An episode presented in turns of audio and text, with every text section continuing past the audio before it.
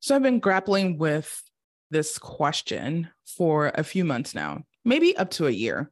I've been going through some personal and professional transitions that have caused me to be quite reflective. Um, and here's the question What's all this for?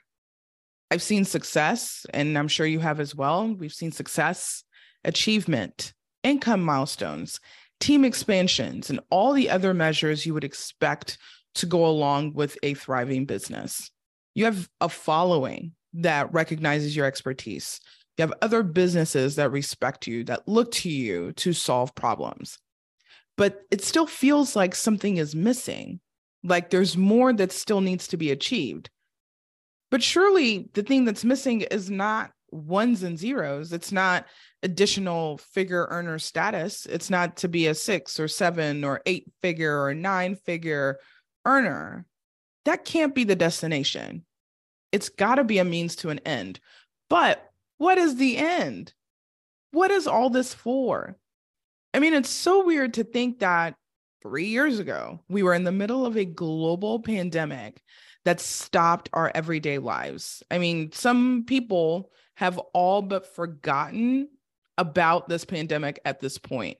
We're quote unquote back to normal or back to whatever a new normal this is. But since then, I've seen a lot of my peers switch careers, pivot businesses, and overall just change their focus to what matters most to them. I've done the same thing. Since the pandemic, I have changed jobs, I have changed business focus, I have expanded and then contracted my team, all to figure out what that more is that I'm chasing.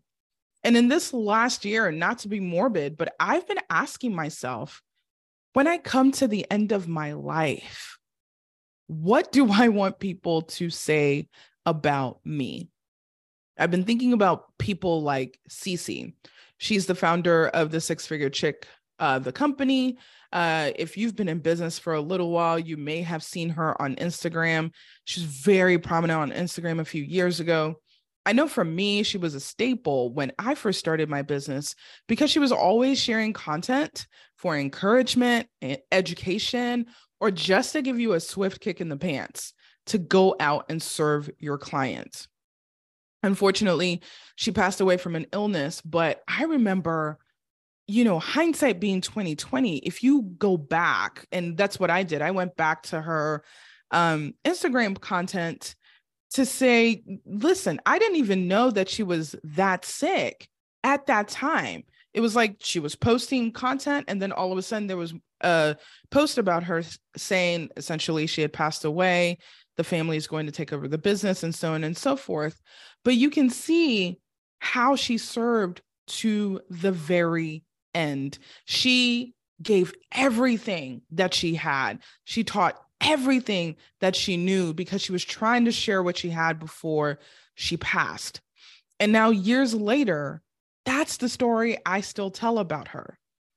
I know, even though she was a six figure chick and she grew, she probably grew her business to seven figures and beyond.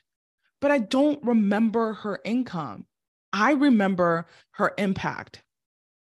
And here's the thing about the story Cece didn't even know me. We didn't work together one on one. She wasn't my personal coach. I was just one of 400,000 people that were in her sphere of influence.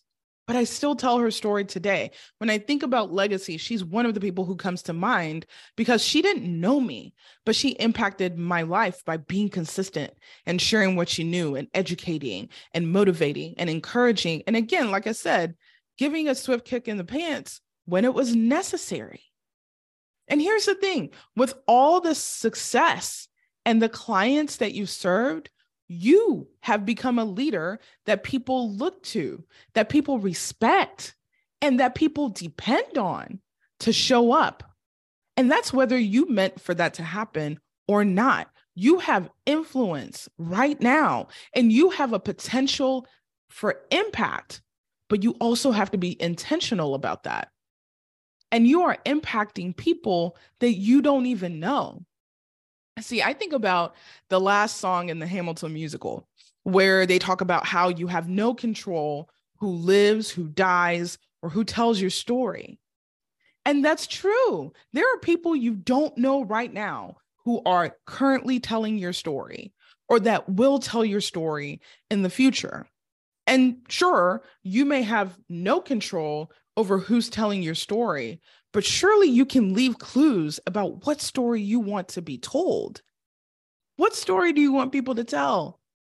Maybe it's a story about how you put your family first and showed them it was possible to achieve success without sacrificing the people that mattered most to you.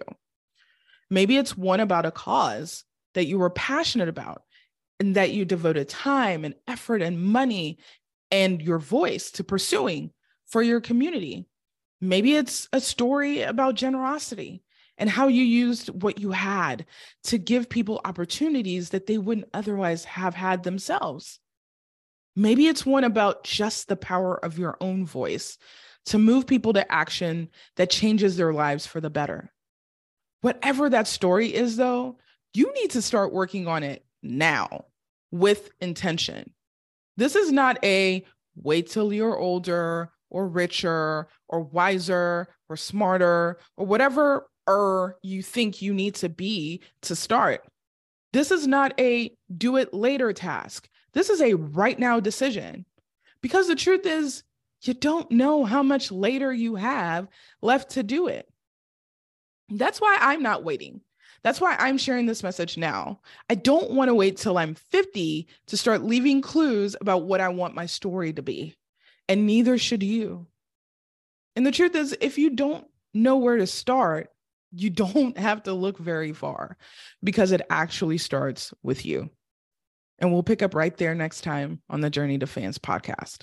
Talk soon.